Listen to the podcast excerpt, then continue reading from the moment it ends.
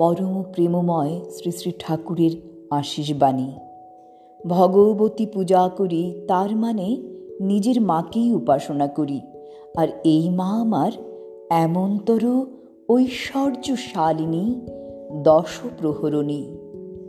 যাতে অচ্যুত আনতি আমার দুর্গা। সেই আনতির মধ্য দিয়ে যখন মার চরণে নিবেদিত হই শতহ সম্বিতে সক্রিয়তায়। তখনই মা আমার দুর্গতিনাশিনী দুর্গা।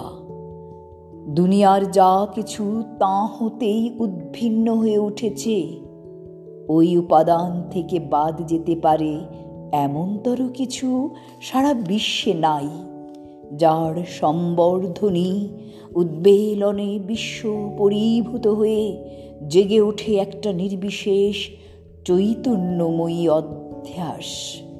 তিনি জগদ্ধাত্রী, কালী তিনি।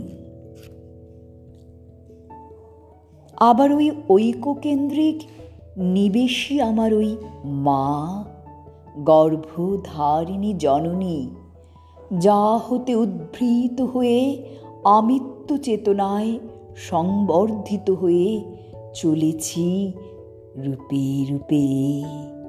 গুণে গুণে কত সন্তর্পণে। চুপে চুপে অচল চলনে সচল হয়ে নিরবিচ্ছিন্নতায়। আর ওই যেখানে সাগ্নিক সম্বর্ধন দীপ্ত সেবায় পরিরক্ষণায় পরিপোষণে পরিপূরণ পরিচেতনায় শতনিষ্ঠ। ওই তো মায়ের পূজা ওইখানেই।